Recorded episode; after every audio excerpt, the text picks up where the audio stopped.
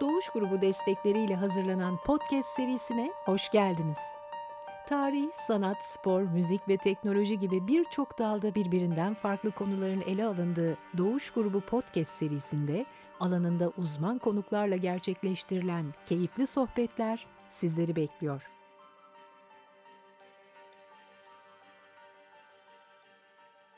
Merhaba, Doğuş Grubu Podcast kanalına hoş geldiniz. Ben Seda Öğretir. Çok heyecanlandım, çok heves ettiğim bu bölümde tanımaktan mutluluk duyduğum değerli şefimiz Profesör Rengim Gökmen ve tanımak için sabırsızlandığım Faruk Kalaycı ile sohbet edeceğiz.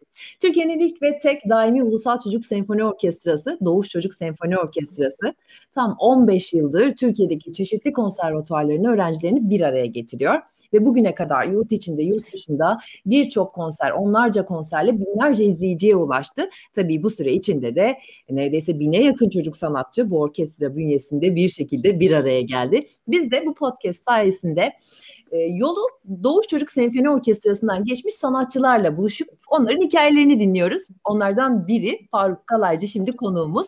Doğuş Çocuk Senfoni Orkestrası'nın şefi ve genel müzik direktörü Profesör Rengin Gökmen de bizimle birlikte. Merhaba Rengin Bey, merhaba Faruk. Merhaba. merhaba. Faruk'un hikayesine geçmeden önce şefimizle başlayalım. Rengin Bey daha önce orkestra deneyimi olmayan çocuklar ilk orkestra deneyimini Doğuş Çocuk Senfoni Orkestrası ile yaşıyor çoğunlukla. Bu ne katar bir çocuğa?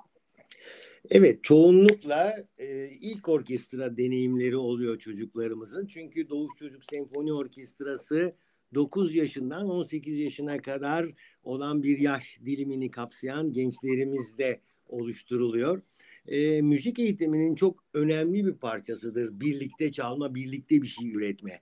Zaten klasik müziğin, e, evrensel sanat müziğinin en önemli özelliklerinden birisidir. Birlikte iş üretebilme. Düşünün onlarca müzisyenden oluşan bir senfoni orkestrası aynı anda müzikçilerin ses e, puzzle'ına e, birer katkıda bulundukları ve bütünü etkiledikleri bir oluşum. Kol kola inşa edilen bir e, bir mimari yapı, ses mimarisi e, diyelim senfoni orkestrası için. Bu bakımdan e, işbirliği, saygı, e, birbirlerinin alanına e, girmeden kendi alanları içinde üyelerin özgürce hareket edebildikleri ama uyum içinde olmak zorunda oldukları bir toplum yaşantısının aynısı, aynası. Bu bakımdan e, do, e, senfoni orkestrası eğitim anlamında çocuklarımıza yalnız müzikal yönden değil, e, sosyal yönden de büyük kazanımlar sağlıyor. E, birlikte yaşamayı, üretmeyi, e, paylaşmayı öğreniyorlar çocuklar senfoni orkestrasında. E, zaten e, her zaman e, bir demokratik ideal yaşama senfoni orkestrası örnek gösterilir ya. E, bu bakımdan çocuklarımız küçük yaştan itibaren bu disiplini ve bu eğitimi almaya başlıyorlar. Ama kolay değil tabii bir senfoni orkestrası olabilmek, e, bu iddiada bulunabilmek.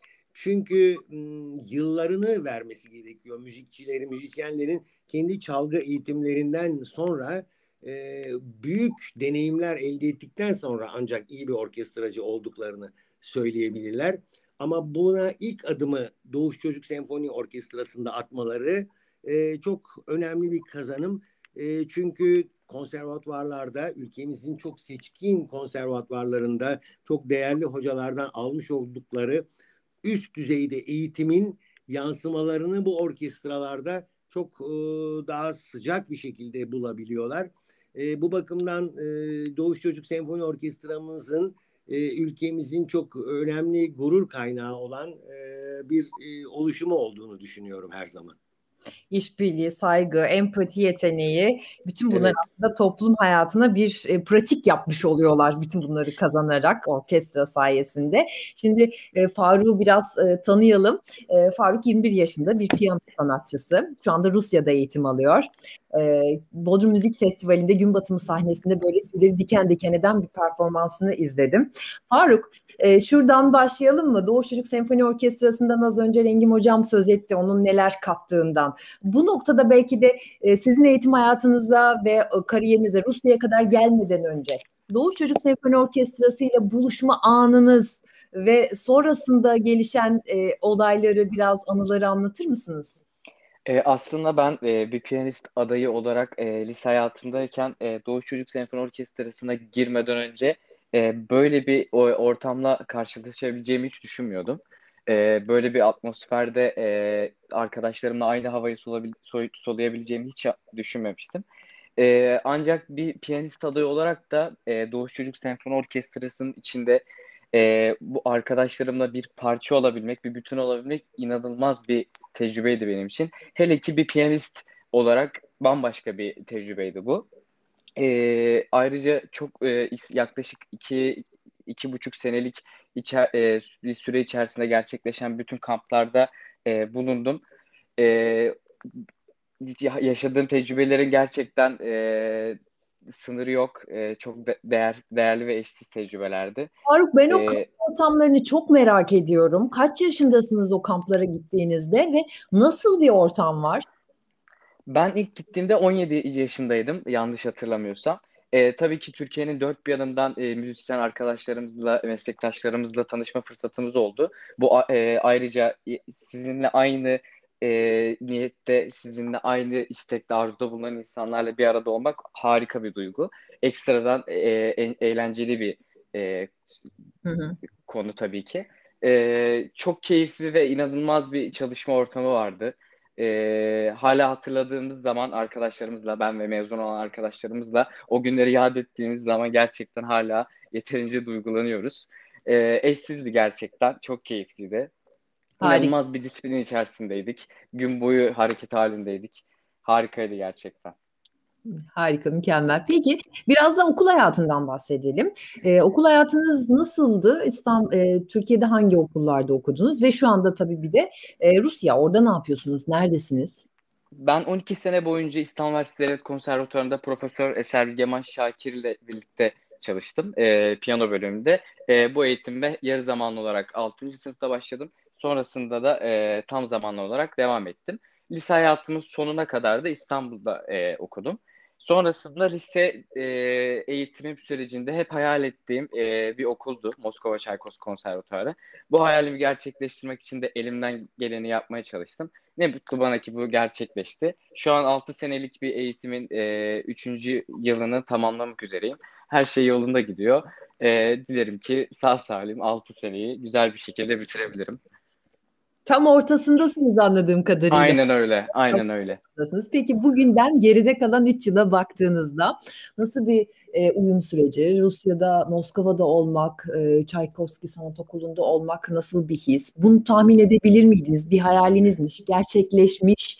Ne kadar şahane. Bundan sonrası için önümüzdeki 3 yılın nasıl geçeceğini e, planlıyorsunuz? E, kesinlikle daha önce hiç görmediğim, bilmediğim bir yere gelmek e, farklı heyecanlarla birlikte e, bir sürü e, tehlike getirebiliyor, yeni tecrübeler getirebiliyor. Ancak bunları e, sevdiğiniz veya istediğiniz sürece e, bir şekilde başarabiliyorsunuz tabii ki. Bu tecrübeleriniz, acılarınız sonradan size çok güzel anılar olarak kalıyorlar e, e, elbette. E, bu üç senelik süre içerisinde de e, çok şey yaşadım. E, çok çalıştık, e, çok emek verdik. E, gayet keyifli bir üç seneydi. Geriye baktığım zaman tabii ki her gün çok daha fazla çalışmayı e, tercih, tercih eder ve yeğlerim. Ama ancak e, bunu da önümdeki 3 seneye e, yaymak için elimden geleni yapacağım. E, şu an için tecrübelerim bunlar. Daha fazlasını görmeyi bekliyorum. Sabırsızlıkla. Peki. Aynen öyle bir müzik insanının böyle genç e, zamanlarında, genç yaşlarında e, az önce Faruk da anlattı ya evet tecrübeler hatta acı tecrübeler de oldu bazen. Anladığım kadarıyla çok emek gerçekten hani böyle kan ter ve gözyaşı var burada.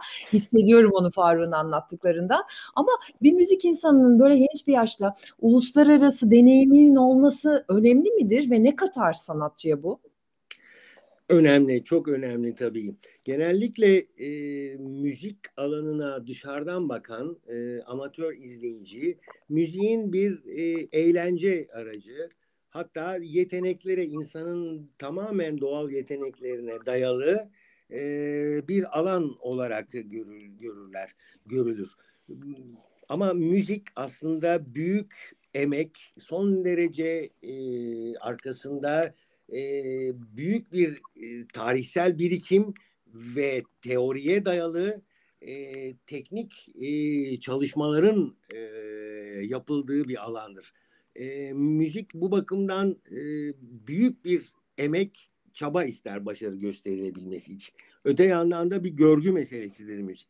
Bu bakımdan da işte uluslararası alanda söz etmiş olduğunuz ilişkileri e, çok genç yaşta e, kurabilmiş olmak, e, büyük üstadları tanıyabilmiş olmak, büyük merkezlerde, büyük orkestraların, büyük sanatçıların sık sık yer aldığı sahnelerde e, onları izleyebilmek ve onların masterclasslarına e, katılabilmek çok çok önemli bir e, deneyimdir. Müzik e, öğrenilen, geliştirilen bir şeydir ancak zamanla e, bir e, zaman içinde insanın bünyesine e, çok daha e, oturan, olgunlaşan bir e, anlayıştır. Düşünsel bir e, olgudur. Bu bakımdan da e, hem icra alanında hem bestecilik alanında hatta orkestra şeflerinde e, en olgun yaşların 45-50 yaşlarından sonra başladığı söylenebilir. E, ama tabii çok genç, çok büyük başarılar kazanmış icracılar e, da var. Ama onlar e, gerçekten e, yaşantılarının en önemli ve en verimli dönemlerini orta yaş diyebileceğimiz 40'lı yaşlardan e, sonra yaşıyorlar. Gençliklerinde edinmiş oldukları bu deneyimlerin birikimlerinden yararlanıyorlar. Hem de bir sonraki nesillere, daha sonraki nesillere bunları aktararak e, müzikteki usta çırak ilişkisinin e, yaşanması Faruk da şimdi tam da dediğiniz gibi deneyim biriktirdiği yaşlarda. Ama Faruk şimdi size biraz daha e, eskiye götürerek bir soru sormak istiyorum sizi. Tabii. Müzikle ilgili e, müzik yolculuğunuzda e, şu tanıdığım, bu hocam, şu ablam, şu komşum olmasaydı bugün bu noktada olmayabilirdim dediğiniz biri var mı? Çevresel etmenlerin etkisini üzerinizde, ailenizde ya da çevrenizde, müzikle olan ilişkinizde e, öyle biri var mı? Kesinlikle bu e, ilk başta aileden de başlayarak çok önemli bir konu. Gerçekten çok değerli bir soru. E, tabii ki e, ilk başlangıçta ben daha 6 yaşındayken hiçbir şeyin farkında değilken e, en şanslı olduğum taraflardan biri ilk hocam Profesör Eser Yaman Şakir ile tanışmaktı. Elbette çok uzun bir süre e, boyunca beraber çalıştığım bir hocamdı. E, tabii ki e, bunların yanı sıra e, çok en büyük örneklerden biri Doğuş Çocuk Senfoni Orkestrası gibi orkestranın bir parçası olmak, e, Rengim Gökmen e, gibi bir e, üstadla çalışmak, e, yardımcı şeflerimiz olsun. E, tanıdığım bütün hocalarımın bana e, kattığı tecrübeler gerçekten sayısız ve sonsuz. E, hepsi bir bütün olarak görüyorum ben. Herkesten e, bir şey almak, herkesten bir tecrübe edinmek e, çok çok daha önemli. E, o yüzden gerçekten hepsi bir etken. Aileden başlayarak tanıdığım bütün hocalarıma, arkadaşlarım da dahil, çevremdeki bütün insanlar benim için bir tecrübe e, konusu. E, o yüzden ben bu konuda da çok şanslı olduğumu düşünüyorum. E, hayat gerçekten beni güzel noktalara e, yönlendirdi. Bu şekilde o, o açılan kapıları iyi değerlendirmek de kuşkusuz sizin çabanızla gerçekleşmiş. Ama açıklamanızda şunu da merak ettim. Çok kişinin e, katkısı ve sihirli değneği var üzerinizde anladığım kadarıyla ama bu 6 yaşındaki bir hocanızdan söz ettiniz ya tam o mesele nasıl olmuş? Yani ben böyle bir, bir keşfedilme durumu mu var örneğin ortada? Aslında e, bu şans eseri oldu. Ben okula e, yarı zamanlı sınavına girdiğimde, İstanbul Üniversitesi Konservatuarı yarı zamanlı sınavına girdiğimde e, aslında bir hoca seçme gibi bir durumun söz konusu değildi. E, ben e, okuldan aldığım bir telefonla, daha doğrusu annem okuldan aldığı bir telefonla e, Eser Bilgeman, Profesör Eser Bilgeman Şakir'in sınıfına kabul edildiğimizi öğrendik. E, bunun doğrultusunda benim aslında eğitim hayatım başladı. E, şu an geriye dönüp baktığımda gerçekten ne kadar şanslı olduğumu e, bu konuda e, tekrar e, okula 6 yaşında giriyor olsam yine e, Servi Yaman Şakir'in sınıfına girmiş olmayı tercih ederim. E, o yüzden bu konuda da gerçekten şanslı olduğumu düşünüyorum. E, 12 sene boyunca e, durmaksızın harika bir e, piyano eğitimi e, geçirdim İstanbul Üniversitesi Konservatuvarı'nda. E, o yüzden bu konuda şanslıyım. Şu anda da Moskova'da Ruvim Aronovich Astrovski e, ile eğitimimi sürdürüyorum. Kendisi de çok değerli, harika bir hoca. Moskova Çaykovski Konservatuvarı'nda. Bu konuda da kesinlikle çok şanslı olduğumu düşünüyorum. Etkenler bunlar. Harika. Peki bestecilerle ilişkiniz nasıl? Nasıl bir bağ kuruyorsunuz onlarla? Her sanatçı için örneğin özel besteciler var mıdır? Sanki öyle E, gibi kes- bana ama E, kesinlikle e, var tabii. E, ancak bunlar dönemsel olarak da değişiyor. E, bir aya önce düşündüğüm şeyler e, şeyleri şu an düşünmüyorum. E, tabii ki dönemsel olarak e, icra ettiğimiz e, konserlerde seslendirdiğimiz bestecilerin e, eserlerine daha yakın bir ilişki kuruyor olmamız söz konusu. E, ancak şu an için soruyor olursanız e, benim e, şu anki bu dönemde, şu an yaşadığım periyotta kendimi yakın hissettiğim besteci Alexander Scriabin, Rus besteci. E, bu tabii ki bir hafta sonra, bir ay sonra değişebilir. E, ama şu an için bu, bu şekilde. Peki Rengin Hocam e, ben e, Faruk'a sorduğum soruda o yanıt verirken bir değişimden dönüşümden söz ettim e, bestecilerle ilgili. Bu sonsuzca böyle mi gider ve o keşif hep böyle akar gider mi yoksa bir önceki soruda konuştuğumuz gibi hani deneyim biriktirip kırklarından sonra onun hani meyvelerini yemeye başladığı bir dönemden söz ettiniz ya sanatçı için. Evet. O zamanlarda bir çerçeveye ve bir çizgiye oturmuş mu olur? Bizler e, profesyonel müzikçiler olarak tabii yetişiyoruz. Bestecilerle olan ilişkilerde Faruk'un da belirttiği gibi bir icracı sanatçı e, o an çalışmakta olduğu en yakın gelecekte icra edeceği sanatçıya, besteciye en yakın e, hisseder kendisini. Her zaman onu en çok sevdiğini düşünür. Ancak demin de söz ettiği gibi sevgili Faruk'un o bir ay sonra başka bir icrada başka bir e, yöne başka bir anlama e, bürünecektir.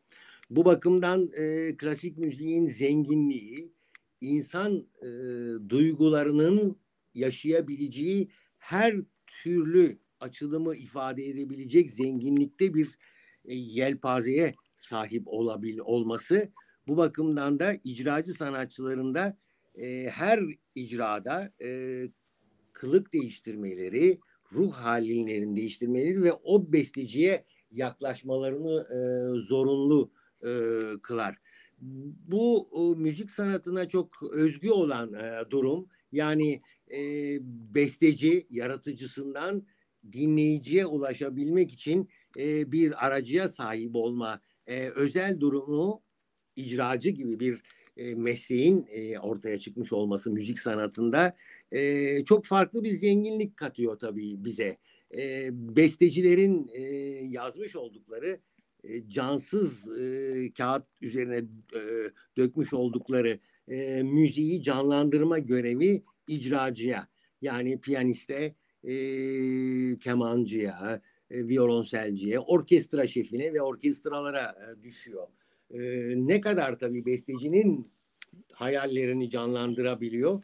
Bu bir soru işareti ama çok önemli bir özelliği ve zenginliği e, müzik sanatının.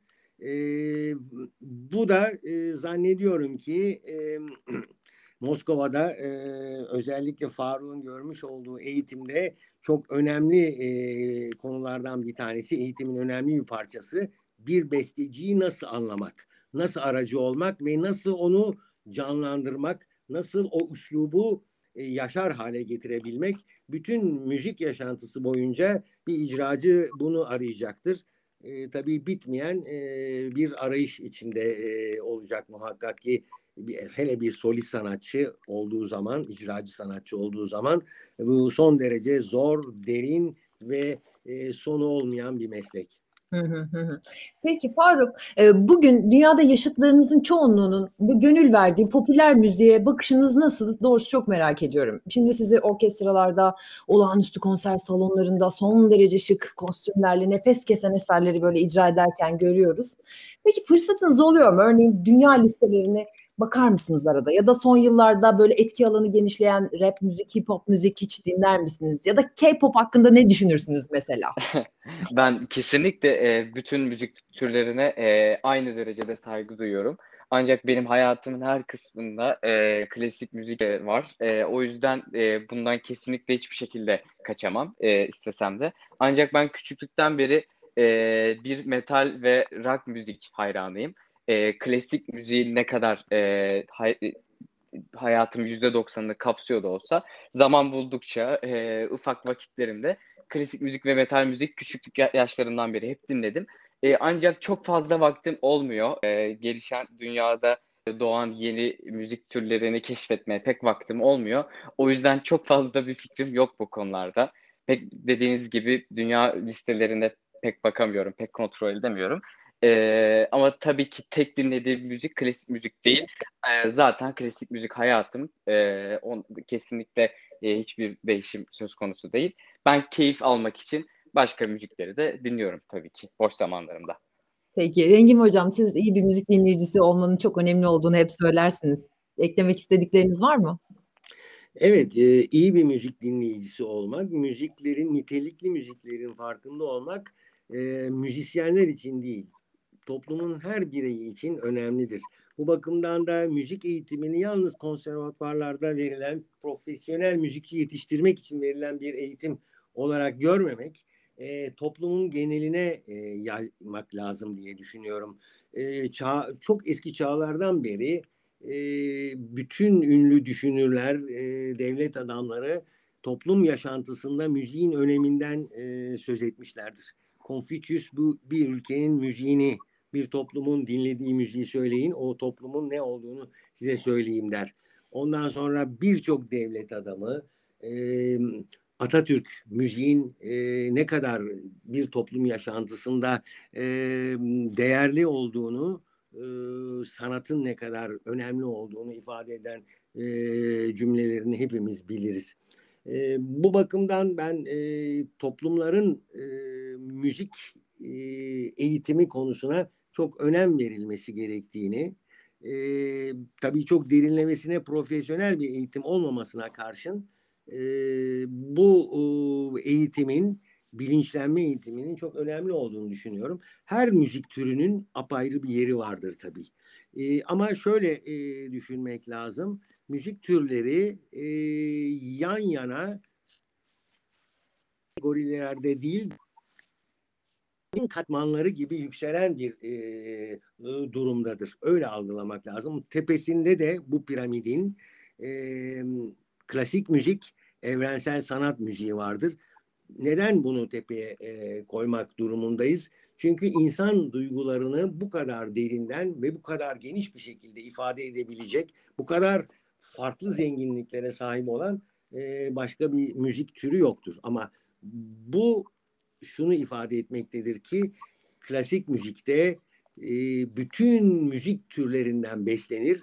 Piramidin alt katlarındaki bütün müzik türleri klasik müziğe e, zenginlik katar. E, onlar her zaman toplumun e, müzik kültürünün e, üzerinde inşa edildiği e, önemli e, öne, önemli e, müziklerdir. Bu bakımdan da şöyle de söyleyebiliriz. E, bu konuyu şöyle noktalayabiliriz. Kaliteli popüler müzikleri yani ülkelerin nitelikli evrensel sanat müziği kültürüne ulaşmaları mümkün değildir. Harika oldu bu tanımlamam. Piramidin üst katındaki aşkın çok başka olduğunu düşünüyorum ben de. Çok teşekkür ediyorum bu keyifli sohbet için. E, Rengim Gökmen size ve e, Faruk e, size de çok teşekkür ediyorum. E, umarım bundan sonra e, Rusya'da kalan 3 yılda harika geçer. Biz takip etmeyi sürdüreceğiz. Sahnelerde, salonlarda, orkestralarda e, sizi dinlemeyi ve sizinle gururlanmayı sürdüreceğiz. Çok sağ olun. Teşekkürler. Çok teşekkür